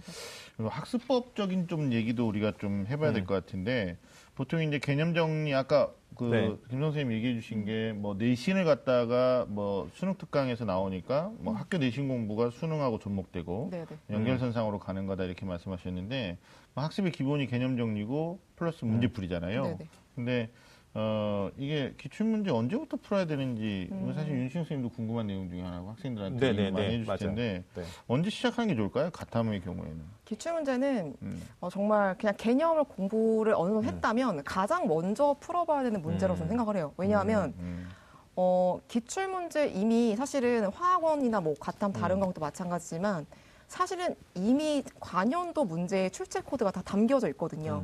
음. 그런 문제들이 새롭게 변형돼서 또 새롭게 출제가 되는 음. 그러한 시스템이기 때문에 사실은 어떤 것들을 이제 물어보는지 평가원에서 네. 그리고 개념을 어떻게 적용하길 원하는지는 사실 이미 기출문제 담겨 있다고요. 음. 그렇기 때문에 일단 개념 공부하고 나서 아, 어떻게 앞으로 개념을 또 정리해 나갈지도 음. 기출문제를 통해서 파악을 하고 공부를 지속적으로 하는 것이 네. 좀 성적 향상에 많이 도움이 되지 않을까 음. 네. 싶거든요. 뭐 공부법 부분은 또 뒤에 가서 우리가 네, 네, 또, 맞아요. 예, 네. 구체적으로 얘기할 테니까 좋습니다. 과학 선택의 정답은 없어요. 그러나 이제 우리가 지금까지 얘기한 내용들을 갖다가 음. 좀 우리 학생들이 모두 좀 어, 감안을 해서 어, 선택을 하시는 게 답일 것 같고 네. 또 우리가 조금 깊이 있게 들어간 부분도 있죠. 뭐 내신과 네. 접목되는 건 음. 논술과 접목되는 거에 대해서도 이게 사실 학생 학부모들이 많이 물어봐요. 현장 음. 가면. 예, 그래서 제가 선생님한테 전문가니까 한번 여쭤봤습니다. 뭐 가장 중요한 얘기 해주신 게 공부는 흥미가 있어야 되잖아요. 음. 그러니까 네. 전략적으로 그 과목이 뭐 네. 표준 점수나 음. 사실 요즘은 뭐 표준 점수 어떤 게 잘 나와요. 그래서 그 과목 해요. 이거 없어요. 네. 그럼요. 네. 네. 예, 없습니다. 대부분 대학이 이제 변환 표준 점수 쓰거나 아니면 백분위를 쓰기 네. 때문에 그리고 사회 탐구랑 다르게 과학 탐구가 갖고 있는 장점 중에 하나가 과목 간의 점수 차이가 크지 않다라는 거죠. 음. 네, 네. 예, 그다음에 난이도의 무게감도 음. 크게 나타나지 않는 것 같아요. 음. 비슷비슷하게. 근데 사회탐구는 약간 양극화되는 막 예? 음. 이런 구조가 있을 수 있어서 아마 과학탐구 시간이 진행되면서 한국교육과정평가원에서 옛날에 그 표준 점수 차이가 사탐보다 엄청 컸었거든요. 아, 막 맞아요. 예, 네. 최고 점수가 막 10점 이상 차이 나는 네, 게 네. 과학이었는데 최근에 노력을 좀 많이 하는 것 같아요. 네. 그래서 이 극강의 점수 차이를 좀 좁혀주는 이런 노력들을 하고 있으니까 본인이 흥미를 느끼고 학교에서 배운 과목 가운데 좀 잘할 수 있는 과목 네. 예, 선택해 보는 게 어떨까라는 생각 합니다. 자, 오늘은 탐구 여신 특집, 어, 특별히 과학 탐구 영역 선택법이라는 주제로 이야기를 나눠보고 있습니다. 여러분은 지금 좀 아는 쌤들의 리얼리스트 토크 입시 본색과 함께하고 계십니다. 자, 이번에는 특별히 우리 가탐 여신 김성훈 선생님 모셨으니까 네. 아, 우리 학생들이 궁금해하는 공부법에 대해서도 이야기를 안할 수가 없지 않습니까? 네. 예, 과학탐구 공부법, 어, 특별히 이제 화학 선생님이시니까 네. 어떤 학생들이 어, 화학 과목을 선택하면 좋을까요? 음, 일단 화학은 소위 말해서 어떤 과목이라고 정의를 하- 내리냐면 음. 기본적으로 화학에 대한 지식이 필요하고 그 음. 역량이 필요하고 거기에다가 플러스 알파로 약간 음. 수치화된 계산 능력까지 많이 필요로 하는 과목이다라고 얘기를 하거든요. 네. 사실 그 이유가 기출 문제를 딱 이렇게 음. 펼쳐보면요. 수능 문제 펼쳐보면 음. 사실은 1페이지부터 3페이지까지는 그냥 개념을 적용하는 문제들이 대부분이에요. 그래서 기본적인 개념을 알고 그리고 조금 음. 이제 응용된 문제들 몇 개만 풀어보면 기출 문제 풀어보면 사실은 쉽게 문제가 풀리는 그러한 음. 파트인데 문제는 뭐냐면 4페이지에 고난도 문제가 다 쏠려 있는 거죠. 음. 총 세네 문제 정도가 되는데 이제 학생들 입장에서는 소위 이제 양적 관계라고 하는 파트거든요. 네. 그래서 여기서 이제 양론이니까 막 계산을 막 요구를 해요. 근데 음, 학생들이 음. 이런 거 별로 안 좋아하는 거죠. 맞아요. 그렇죠. 네. 그래서 이 파트 때문에 화학원을 포기하는 학생들도 막 생기는 것 같고, 이게 화학 네. 보면 이게 네. 쉽지 않잖아요. 네. 이게 맞아요. 막 분자 막 이런 네, 거. 뭐 화학 식량과 몰뭐 이런 것부터 네네. 나오고, 음. 그래서 이 파트가 관건인 건데, 그래서 여기서 몇 문제를 맞춘지에 네. 따라서 등급이 이렇게 나뉘어지게 되는 거거든요. 네. 그래서 제가 봤을 때는 뭔가 계산하는 것 자체를 너무 싫어한다 이과생인데 불구하고 아, 음. 그런 학생들은 약간 조금 생각을 다시 한번 전환해서 다른 음. 과목을 우리 생물로 안- 가라. 생명이나 또 요즘에 유전도 좀 많이 네네. 계산하는 거 많이 맞아요. 나온다고 네네, 얘기하는데 네. 음. 뭐 지구과학 원이 그래서 많이 쏠리는 게 아니 그 또- 본인 과목을 좀 어필을 해야 된대. 네, 그렇게 해야 되는데 네. 사실 물려받은 그래- 유산이 그런- 많은 것 아니. 그러니까 그러니까 이게 학생들이 그 생명과학을 제일 네. 어려워하는 게 유전이잖아요. 네, 맞아요. 또, 또 이제 그 지구과학 같은 경우는 이제 맨 뒷단원 나오는 천체 네네. 이쪽 학생이 좀 어려워하거든요. 네네. 그러니까 뭐 지형이나 아니면 지질이나 이런 것들은 막 지리하듯이 막 외우면 되는데 음. 너 머리가 까만데 현무암이니? 뭐 이러면서 외우면 되는데 그러니까 일단 화학은 학습량이 좀 많다라는 거죠. 어... 부담이 큰 편인가요? 근데 개념이 많진 않아요. 사실은. 아, 근데 이런 병행하는. 이런 거 다 외워야 되잖아요. 음. 어 근데 외운 근데 사실 외워야 될 거는 지구과 네. 원이 제가 봤을 때는 더 그렇죠. 많다고 생각을 네. 하는데 네. 그러니까 개념의 양은 오히려 적고요. 음, 음. 단순해요, 이론은. 근데 개념과 이제 양적 관계 파트에서 말씀드리면 음. 개념과 문제풀이의 간극이 너무 심한 거예요. 학생 입장에서는. 네. 이름이 어려워 이름이. 어, 그죠? 너 칼슘이다 이름 너무 아. 어려 워. 네. 우리 둘 다 문과 출신이어가지고. 아, 네. 네. 화학식에 대해서 아까부터 얘기했죠. 아연이냐? 어, 아, 화학식. 이게 네. 안 돼요, 요즘. 방송 잘해야 돼. 아, 네. 예. 아, 산소를 네. 많이 마셔. 아, 산소. 네, 네. 알겠습니다. 네. 저희 이 정도 수준이에요. 아, 음. 네. 제가 아는 저도 화학은 뭐다 다른 나왔어요. 산소, 뭐. 오투. 네. 알겠습니다. 그러니까 뭐 하원투를 망라해서 일단 화학은 학습량도 학습량인데 개념하고 문제를 많이 병행해야 되고 말씀하신 네. 양적 문제 이런 거에 네. 대해 또 수치화되는 것 좀 이런 거 즐기는 애들이 좋겠죠. 맞아요. 계산, 계산식이 필요한 거네. 그럼 네. 선생님 물리를 네. 물리를 잘하는 학생들이 네. 그 화학을 잘하는 수 있나요? 그게 또 관계가 좀 있나요? 어, 약간 관계 좀 있는 것 같아요. 네. 그러니까 이과생일지라도 네. 뭔가 상대적으로 봤을 때 네. 문과적인 성향이 좀 있는 더 있는 음. 학생이 있고 네. 완전 이과적인 성향이 있는 학생도 음. 있잖아요. 맞아요, 맞아요. 네네. 그래서 봤을 때 제가 봤을 때는 음. 좀 문과적인 성향이 있는 학생들은 지구과학 원이나. 생명과학 원을 선택하는 것 같고요. 오케이. 음, 오케이. 그리고 이제 약간 인과적인 좀 더 강한 음. 학생들. 그러니까 내가 개념을 이해할 거는 별로 음. 없어. 양은 별로 없어. 음. 근데 이제 그걸 가지고 막 응용하는 걸 좋아하는 학생들 있잖아요. 다양한 그런- 문제를 풀어봐야 네. 되고. 네. 그런 음. 학생들은 또 이제 물리원이나 음. 화학원을 많이 선택하는 것 같아요. 그러니까 이게 답이 된게 네. 문과에서 이과로 전환하는 경우가 있어요. 아, 그러니까 뭐 2학년 때까지는 나 문과였는데 네. 네. 야 이거 돌이킬 수 있다면 지금 가야겠다. 음. 아니면 이제 3학년 현역까지는 문과였다가 음. 재수나 삼수 과정에서 이과로 오는 애들 있거든요. 느닷없이 군대 갔다 와가지고 선생님 전 이과의 피가 흐르는 것 같아요. 애 있어요. 음. 근데 그러면 문과형의 그 어떤 유전자를 갖고 있는 친구들한테는 답이 나온 게 네네. 물리화학보다는 이제 생명이나 지구과학 쪽 이렇게 그쵸. 가는 거고. 네. 네, 그렇게 그러니까 되네. 생명과학이랑 지구과학이 휴머노이드 파트고 음. 그다음 화학이랑 생물은 그냥 이건 뭐야 그냥 로봇인가? 뭐 이런 이런 파트 같아요. 정리 잘해줘야 돼. 우리가 지금 예스 얘기해놨는데 알았어. 마무리 잘해야 된다고. 아니 그러니까 네. 물리 같은 경우는 보면은 네. 이게 계산이 엄청 많잖아요. 근데 맞아요. 사실 교과서 보면은 물리 개념들이 그렇게 어렵진 않거든요. 뭐 운동이나. 뭐 에너지나 전기나 음, 음. 뭐 크다 작다 뭐 음. 증가한다 뭐 이 정도만 이해하면 되는 것 같아요. 네네. 근데 화학은 이렇게 용어 자체도 이렇게 좀 생소하고 어려운 것들이 많아서 음. 좀 어려 그 좀 조금 더 어렵다고 느껴지고 제가 봤을 때 아마추어는 네. 제가 봤을 네, 때 네. 근데 계산하는 것들이 물리랑 화학이랑 좀 비슷해 보여서 네. 네, 관계가 좀 있지 않나. 굳이 얘기하면 네. 수학적인 역량이 조금 음. 필요한 게 이제 물리화. 물리, 맞아요. 네, 물리화. 약간 좀 음. 암기 잘하고 음. 네. 꼼꼼하게 정리하는 게 좀 많이 음. 효과적인 파- 어, 과목이 네. 생명과학원 아니 생명과학원 맞죠? 생명원이랑 네네. 지구과학. 그다음 지구과학원. 그러니까 지구학 네. 선택자들이 많아지고 있는데 이제 전문가가 어떻게 보면 음. 네. 단연간 학생들을 가르치고 네네. 또 과목에 대한 이해 음. 성질을 이해를 하고 계시잖아요. 네. 음. 그러니까 분명히 지구학원으로 애들이 쏠림 현상이 좀 있긴 한데 음. 좀 네. 염려가 되는 게 가면 안 되는 학생도 있어요. 음. 그렇죠. 예, 그러니까 뭐 네. 진짜 그 본인 그 DNA 자체가 이과형인데 음. 그냥 뭐좀좀 좀 쉽다. 그래가지고 이제 어. 그쪽으로 갔는데 네네. 이해를 기반으로 암기가 안 되거나 어. 뭐 이제 천체 가가지고 완전 안드로 안드로메다로 가는 거예요. 음. 어. 음. 뭐 지구는 너무 멀어요, 뭐 이렇게 돼버리는 거고. 음. 그래서 아예 그거 도려내고 어, 네. 득점하려고 하는데 사실 그러면 2등급도 안 되는 거거든요. 그쵸, 그쵸. 예, 음. 그래서 어 뭐 굉장히 어, 잘못 선택했어요, 뭐 음. 이런 경우들도 있기 때문에 음. 뭐 신중하게 한번 선택하는 사람을 제가 여쭤봤습니다. 자, 그 다음에 이제 지금쯤이 6월 모의평가 준비하느라 우리 학생들이 음. 여념이 없을 것 같아요. 네. 또 우리가 뭐 로드맵 얘기할 때 6월 모의 수능에서 적어도 탐구 한 과목은 완벽하게 끝내자. 어? 아니 발음이 아니 로드맵 이런데 노드맵이라고 써가지고 그래요? 네네. 잘못 들은 거 아니에요? 아니 아니 아니. 아니. 진짜요? 아니, 선생님도 그렇게 들으셨나요? 어, 방송 방송 잘 모르겠어요. 긴장하고 있어서 그런 잘못 들었던 것 같아요. 네네네. 아니 로드맵이라고 했어요. 네네. 로드맵. 예, 다시 얘기할게요.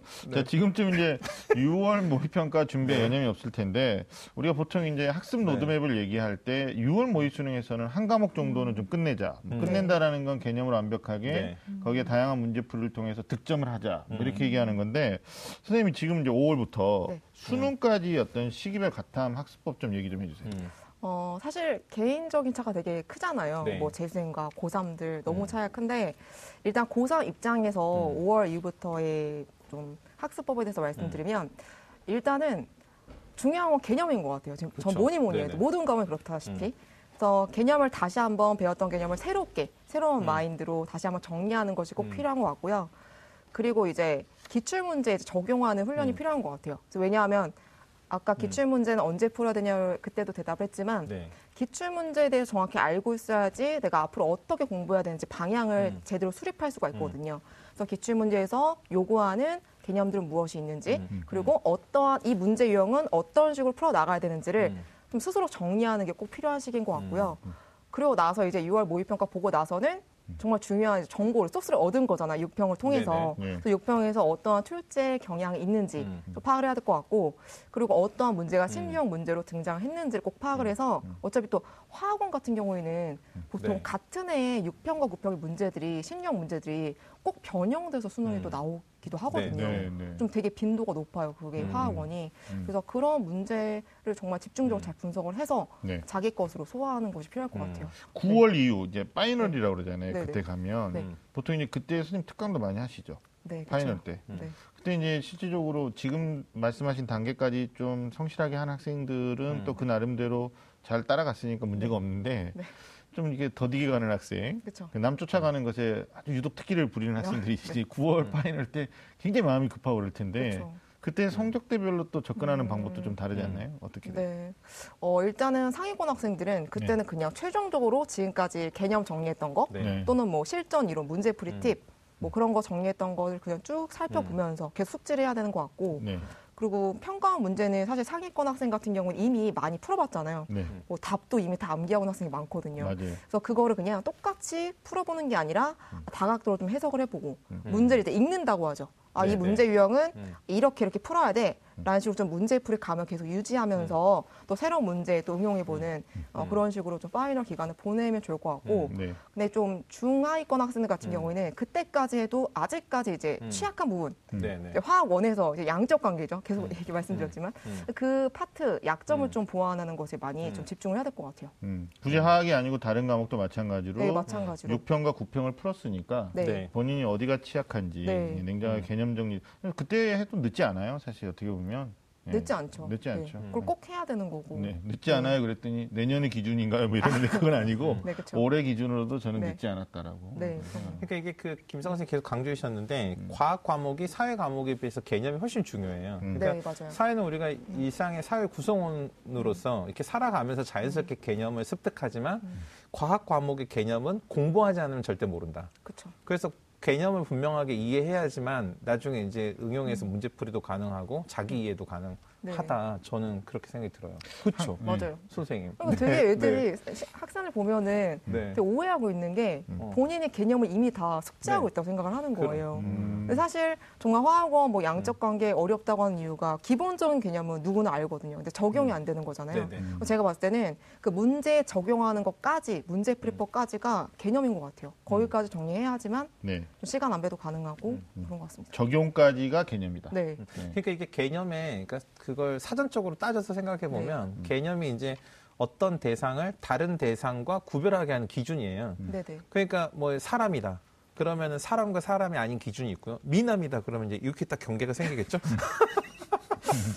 여신, 네. 신 어. 이렇게 하면 인간과 신 이런 경계가 있는 거죠. 그렇죠. 근데 이제 학생들이 어, 분명히 나는 알고 있다고 생각했는데 어떤 음. 문제에서 보면은 그 개념이 적용된지도 모르고 네. 응용이 안 된다. 이러면은 개념이 뒤만 돌아서도 그 개념을 잘 모르는 거잖아요. 그러니까 정확하게 이해했다고 볼 수 없는 거죠. 네. 알겠습니다. 한 가지 더 여쭤볼게. 네. 6평과 9평은 이제 평가원에서 출제하는 거고 실제 수능 출제 기간이다 보니까 과거에는 6평 난이도, 9평 난이도 이제 뭐 출제 경향은 차치하고요. 그 난이도가 실제 수능의 난이도와 직결되는 것처럼 학생들은 또 거기에 컨, 뭐 사실 뭐 난이도에 맞춰 가지고 공부량을 조절하는 건 아니겠지만 그래도 뭐 당장 교육 대상자 학생 입장에서는 그 난이도가 심하게 어려우면 다른 과목보다는 과학에 좀 더 치중해야 된다라는 부담도 없지 않아 있는 거고 네네. 또 쉽게 나오면 어 수능도 이렇게 나오려나 해서 네. 과탐 내가 이 정도 뭐 득점하고 있으니까 수학에다가 혹은 뭐 어. 국어에다 좀 더 신경 쓰자 이럴 수도 있단 말이에요. 위험하죠, 매우. 예, 그래서 최근에 어때요? 6평, 9평이 수능하고 이렇게 다이렉트로 직결되지 않은 느낌이 있거든요. 네. 그래서 실제 학생들이 어 뒤통수 맞았다. 뭐 음. 평가원이 왜 이런 식으로 어른들이 우리를 놀리는 거냐 뭐 이런 경우도 있는데 그 난이도랑 그 학생들이 갖는 부담감이랑 이런 거에서 좀 좋은 말씀해 주시면 어떻게? 난이도는 음. 그냥 사실은 저는 수업 시간 뭐라고 얘기하냐면 여러분도 예상을 할 수가 있다. 앞으로 어떻게 난이도 나올지. 음. 사실 너무나도 그게 단순한 기조가 있거든요. 수능에서는 6평에서 화학원이 어렵게 나왔다. 9평에서 쉽게 나오고요. 음. 다시 또 수능에서 또 어렵게 나오는 음. 이렇게 단순한 기조가 항상 있었거든요. 네. 지금까지의 역사를 봤을 때. 음. 그래서 쉽게 나오면 오히려 이제 학생들은 어 내가 잘하니까 다른 공부를 해야겠다는 학생도 있는 반면 음. 또 어떤 학생 약간 경고 음. 잘하는 학생들은 나 진짜 감탄했어, 감탄 방금. 뭐. 네? 이게 말좀그 보- 하게요. 아 잠깐 아니 먼저 하세요. 아니 나 감탄해가지고. 네. 아, 네 네. 아, 네. 그래서 네. 무평에서는 아 이제 어렵게 나올 거다라고 네네. 예상을 하고 또 준비한 학생도 있거든요. 네. 네. 그래서 어. 어, 너무 단순하게 그거를 있는 그대로 받아들이면은 말 그대로 음, 뒤통수를 맞게 네. 되지 않을까 싶습니다. 뭘 감탄했다는 아니 말 안 해줄래요? 뭐, 아니 궁금하지도 진짜 않아요. 감탄했어. 어. 아, 궁금하지 않다고요? 어, 궁금해요. 그럼 김성호 쌤한테 얘기할 거야. 어, 저 끝나고 얘기해 주시는 아니 이게 아니죠. 보통 이게 난이도가 그게. 네. 6월 쉬웠다, 9월 어려워지고 수능 때 어려워지고 뭐 쉬워지고 이걸 사람들은 이거 뭔가 음모가 있다. 네네네. 보통 음모. 인문은 음모가 있어 하거나 네. 아니면은 이거 뭔가 복잡한 갈등 관계가 있거나 아니면 이해 관계가 있을 거야 이렇게 생각하는데 정말 그 과탐 여신인 것 같아요. 음. 정말 한 번 쉬웠으니까 당연히 어려워지는 거 아니야? 한 번 어려워서 당연히 쉬운 거지. 당연한 거지. 그러니까 쿨하게. 정말 쿨하게. 이걸 저도 네. 와 이걸 이해를 못했네요. 아, 쌤. 네. 너무. 아 훌륭하십니다. 야, 사소한 것에서 깊은 네네. 깨달음을. 아 이게 원래 진짜 원리는 항상 단순하고 네, 사소하거든요. 단순해요, 네. 정말. 근데 학생들은 진짜 난이도에 특히나 그 재학생 입장에서는 교육청 모의고사가 있고 학력 평가가 있고 이제 졸업생들하고 같이 겨루는 6월 모평이나 9월 모평이 있는데 그 난이도에 많이 휩쓸리기도 해요. 그러니까 수능 때 어떻게 나올까요라는 일차적 질문이 아니고 네네. 아까 말씀드렸듯이 너무 어렵게 나오면 이제 이후 시간에 네. 과학에 많이 가고 음. 또 쉽게 나오면 다른 과목으로 가고 그러는데 사실 이게 과목 간의 밸런스를 좀 맞추고 가야 되는데 제가 왜 이 질문을 드렸냐면 영어 절대평가로 바꾸면서 실제로 사탐보다도 네. 과학 탐구의 비중은 원래부터 높았어요. 네, 네, 네. 근데 그렇죠. 그 윤시영 선생님이 좀 주요 대학 정리 좀 해줘 보세요. 그러니까 어떻게- 이제 예. 저도 이렇게 연결시킬 거라고 지금 예상하고, 예상하고 있었어요. 그래서 제가 꺼내놓고 있었는데 이게 그러니까 그 사탐보다는 과탐의 반영 비율이 원래도 높았는데 이제 과탐은 이제 난이도가 이렇게 뭐 쉬웠다 어려웠다 하면 학생들이 투자하는 시간이 많아지잖아요. 그래서 특히 올해 년도는 그 전년도 2017학년도에 비해서 2018학년도 과학 탐구 영역, 영역 에 있어 반영 비율이 굉장히 많이 증가했어요. 뭐 네. 한국외대 같은 경우는 무려 네. 뭐 10, 10% 네. 이상 증가를 했고요. 네. 보통은 한 5%에서 3% 정도까지 증가를 했는데 예. 뭐 예를 들면은 건국대 같은 경우도 이 음. 과학 탐구가 뭐 25%에 30% 반영이 되고 음. 그러니까 일반적으로는 한 30% 이상 뭐 성균관대는 35% 중앙대나 한양대도 35% 네. 이렇게 반영을 하고 있으니까 네. 수학 과목에 비해서 오히려 더 음. 과탐이 더 중요해질 수 있는 음. 이런 상황이 될 수도 있는 거죠. 네. 음. 아니 실제로 네. 그 수학은 이게 되게 이제 음. 뭐 우리가 한번 입시 분석 하다 보면 반복적으로 나오는 얘기인데 네. 워낙 잘하는 친구들이 남아 있고 또 실제 잘하고자 하는 친구들이 수학을 하다 보니까 극간 점수 차이가 좁아요.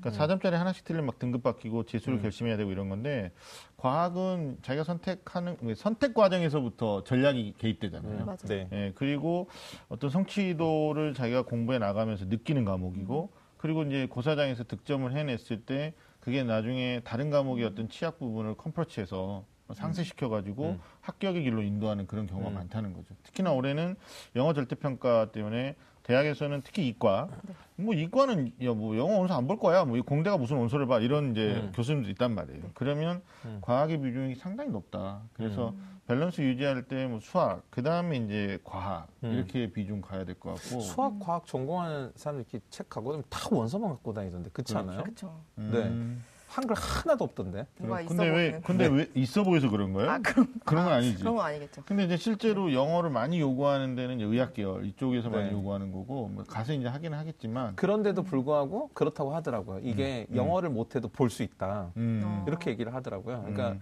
영어 어떤 문장에 대한 이해보다 네. 이 과학 개념에 대한 그쵸. 이 용어만 잘 이해하면은 다 네. 볼수 있다. 이렇게 말했거든요. 알겠습니다. 하여튼 과학 비중 굉장히 커졌으니까 네. 학생들이 지금 뭐 5월, 6월 모평 끝나고 나서 본격적인 저는 전쟁이라고 생각해요. 음. 네, 왜냐하면 어, 뭐 수험 생활, 이제 본격적인 고3 수험 생활 또는 음. 이제 재수를 했다라면 보통 2월 말에 시작하잖아요. 재수 네. 본격적으로. 음. 그러면 3월부터 5월까지 음, 자기들이 이제 상반기 학습을 끝낸 거고 음. 지금부터 이제 본격적이죠. 그리고 여기서부터 이제 멘탈이 개입되거든요. 맞아요. 음. 네, 결과 지금까지 네. 결과 가지고 어, 멘탈이 개입되니까 여기서 흔들리지 않고 좀 고득점 할 수 있는 것에 저는 가장 기본적인 게 자신감 아닌가라는 맞아요. 생각이 좀 음. 들어요. 그래서 우리 학생들이 과학에 대한 뭐 과학 특집이라서 제가 여신 특집이라서 얘기하는 게 아니고 어. 이과는 이게 사탐하고 같이 봐야지 아 역시 음. 과학 비중이 크구나. 그럼 대표적으로 고려대 같은 경우가 음. 수학을 37.5% 반영하는데 음. 국어하고 가탐이 31.25로 똑같아요. 음. 그러니까 국어를 좀 못하는 학생은 과학으로 얼마든지 네. 어, 뒤집을 수 있는 그런 구조가 되는 거죠. 음. 좀 생각하시면 근데. 선생님 진- 실제로 이렇게 학원에서도 이렇게 과학 탐구 영역 수강하는 학생들이 네. 작년에 비해서 많이 늘었나요? 학원에서도요. 네. 그렇죠. 아무래도 좀 는 상태인 것 같아요. 인터넷 작년보다는. 강의 신청률도 좀. 네, 맞아요. 네. 계속 늘고 있는 상태고. 왜 느닷없이 음. 그런 질문을? 근데 아쉬운 거는. 음. 네, 이제 화학원 선택 아, 실제로 이제 얼마나 이제 수익이 재학생들 얼마 정도 되는? 아, 그런 박사라 의미가? 네네. 아니 이제 그 고3 학생들을 중심으로 이제 설명을 해주셔서 네. 실제로 재수생들이 음. 실제로 과학탐구 영역의 어떤 이런 반영 비율의 변화에 대해서 어떻게 반응하는지 음. 한번. 아니요. 네. 이거는 좀 일반화의 오류일 음. 수도 있는데 올해 입시는 졸업생이 특히 이과는 졸업생이 음. 유리할 수밖에 없다.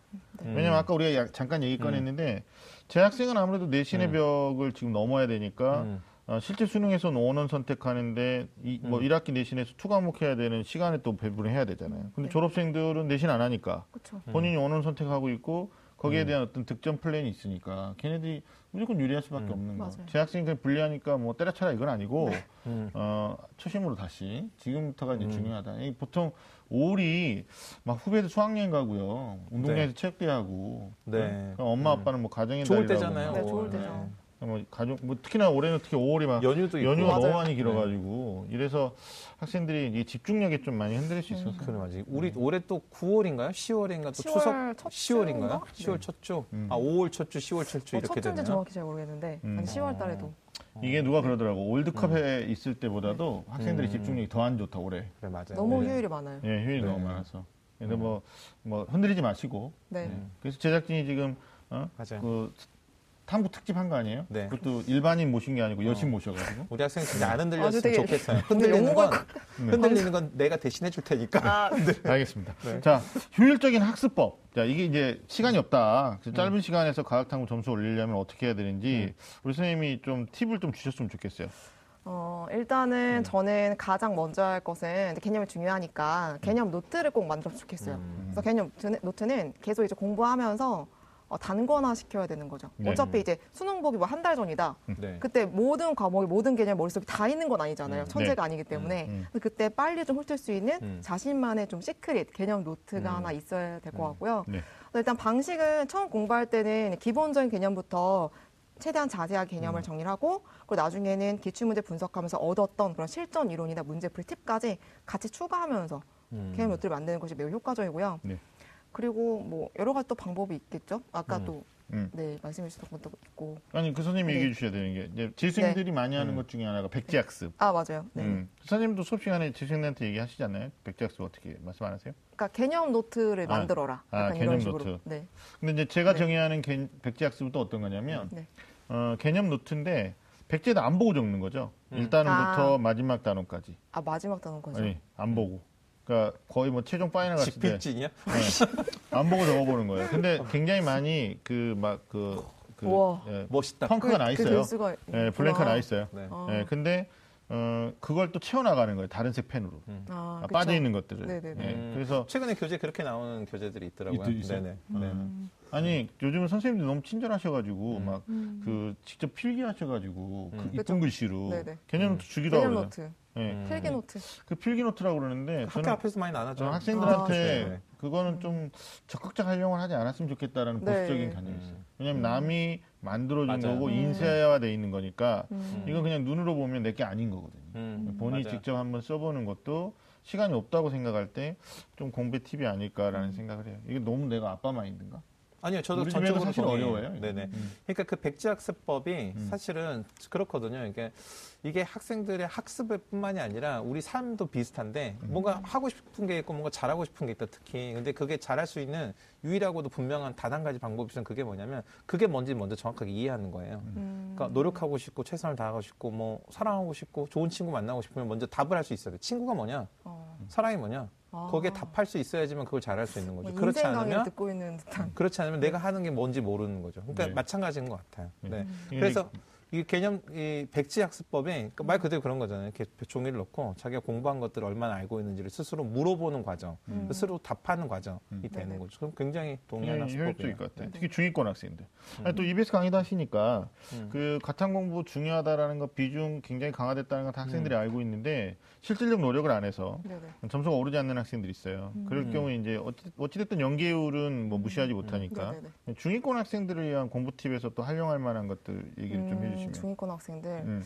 어, 일단은 뭐 화학원이 좀 많이 선택하는 과목이니까 예를 네. 들어 본다면 네. 뭐 마- 모든 과목 마찬가지지만 어, 문제가 있을 때그 음. 접근이 좀 힘든 거잖아요. 학생들 네. 입장에서는. 음. 그러면 그 문제를 딱 두고 아, 이 문제 유형에서는 이런 자료가 등장했을 때 아, 이렇게 문제를 풀어야 돼 라는 문제풀이 과정을 계속 반복적으로 네. 기출문제 전문항을 가지고 아, 계속 이제 자신 정리해 보는 거죠. 네. 그게 계속 반복이 되면 네. 어차피 기출 문제도 계속 동일 유형이 나오는 거잖아요. 네네. 그러면 그게 쌓이게 되면 아이 문제가 나타났을 때 응용된 문제를 만났을 때도 아이 문제는 이런 자료가 등장했으니까 이렇게 문제를 풀어야 된다라는 순서가 나름대로 정형화되거든요. 아, 그렇게. 해서 꼭 이제 부- 어, 연습을 해야 되는 곳이 매우 필요한 것 같고요. 네.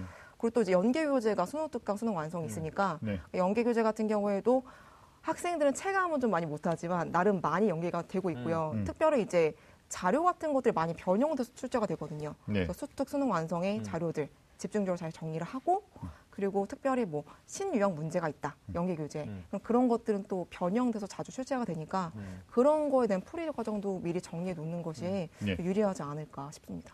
네. 아, 사인권부터 뭐 중위권까지 네. 선생님이 얘기해 준 팁만 잘 따라가도 음. 예, 충분한 그러니까요. 득점이 되지 않을까 라는 네. 생각을 근데 아예 그러면 이제 막 시작하는 학생이 만약에 지금이라도 있다면 음. 무조건 고3인데 개념이 중요하죠. 무조건 개념. 무조건 네네. 개념. 개념이 안 들고서는 아무것도 네. 할 수가 없는 거예요. 너무 욕심내지 말고 목표 등급을 뭐 좀 최소 네. 3등급 정도 네. 뭐 그 정도로 정해놓고 음. 좀 하는 것도 왜냐하면 이제 시작하는데 아니 네. 이제 시작하는 거 중요한 지적하신 게 음. 과목을 이제 바꾼 친구가 있어요. 음. 어, 그러니까 늘 바꿨지. 음. 지금이라도 바꾼 게 다행인 것 같고 예, 음. 심지어 6평 보고 나서 바꾼 학생도 있으니까. 음. 그렇죠. 네. 비평 보고 바뀔 수도 있고 뭐 네, 알겠습니다. 알겠습니다. 자 지금까지 탐구 여신 특집 특별히 오늘은 과학 탐구 영역 선택법을 가지고 우리가 다양한 주제로 이야기를 나눠봤습니다. 입시 본색에서 2주에 걸쳐서 네. 탐구 여신 음. 님들을 모시고 네. 예, 지난주에 사탑 또 이번 주에 음. 과학탐구 선택법 또 공부법 네네. 이야기를 나눠봤습니다. 어, 2주 동안 함께해 주신 윤시정 선생님 소회가 네. 남다르실 텐데 소감이 어떠세요? 네, 일단은 뭐 여신님들과 함께해서 일단은 저는 뭐 좋았습니다. 좋았고 일단 그거 이제 둘째치고 음. 일단은 사실 이제 그 과탐 사탐 이제 이렇게 전체적으로 놓고 뭘 선택해야 되는지를 정말 정말 유쾌하게 음. 고민해 볼 수 있는 시간이었던 것 같습니다. 아, 네. 그렇군요. 저도 뭐 질문하지 않으셨는데 그 여신님들과의 네, 네. 느낌을 얘기한다면 어, 사회탐구, 과학탐구 여신님들이 네, 실물이 훨씬 더 나으십니다. 네. 아, 네. 감사합니다. 그- 감면발보다. 우리끼리 얘기인데 그럼 과탐 여신이나 어, 사탐 제가 여신 없어야지 어, 대답을 그거는 네. 옆에다 두고 하면 예의가 아니죠. 아. 네, 네, 대선 토론도 아닌데. 이미 지난 얘기지만. 저는 네. 둘다 좋더라고요. 아, 네. 저 좋았습니다. 네. 특히 이제 마지막 마지막으로 우리 과학탐구 영역에 대한 고민이 많은 학생들에 대해서 선생님 많은 얘기 해주셨는데 네. 아, 그래도 마지막으로 조언 한 말씀 해주시죠.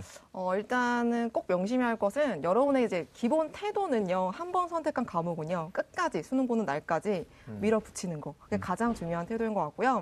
음. 어, 그리고 정말 확시, 확실히 명확한 사실은 어떠한 난이도에도 흔들리지 않는 그런 실력을 키우는 것이 수능 성공의 가장 확실한 방법인 것 같습니다. 여러분 노력은 절대 비신하지 않습니다. 네. 선택에 대한 책임 얘기해 주신 것 같고, 예, 그리고 자기 노력에 대한 어떤 확신, 그게 결국은 고득점으로 가는 길이다라는 말씀 해주신 것 같습니다. 자, 오늘 소중한 시간 함께 해주신 우리 윤신혁 선생님, 그리고 김성훈 선생님, 감사합니다. 자, 매주 금요일 밤 좀 아는 쌤들의 리얼리티 토크는 다음 주에도 계속됩니다. 함께 해주신 여러분, 감사합니다. 오늘 방송 좋았나요? 방송에 대한 응원 이렇게 표현해주세요. 다운로드하기, 댓글 달기, 구독하기, 하트 주기. 더 좋은 방송을 위해 응원해주세요. 다운로드하기, 댓글 달기, 구독하기, 하트 주기. 기억하셨죠?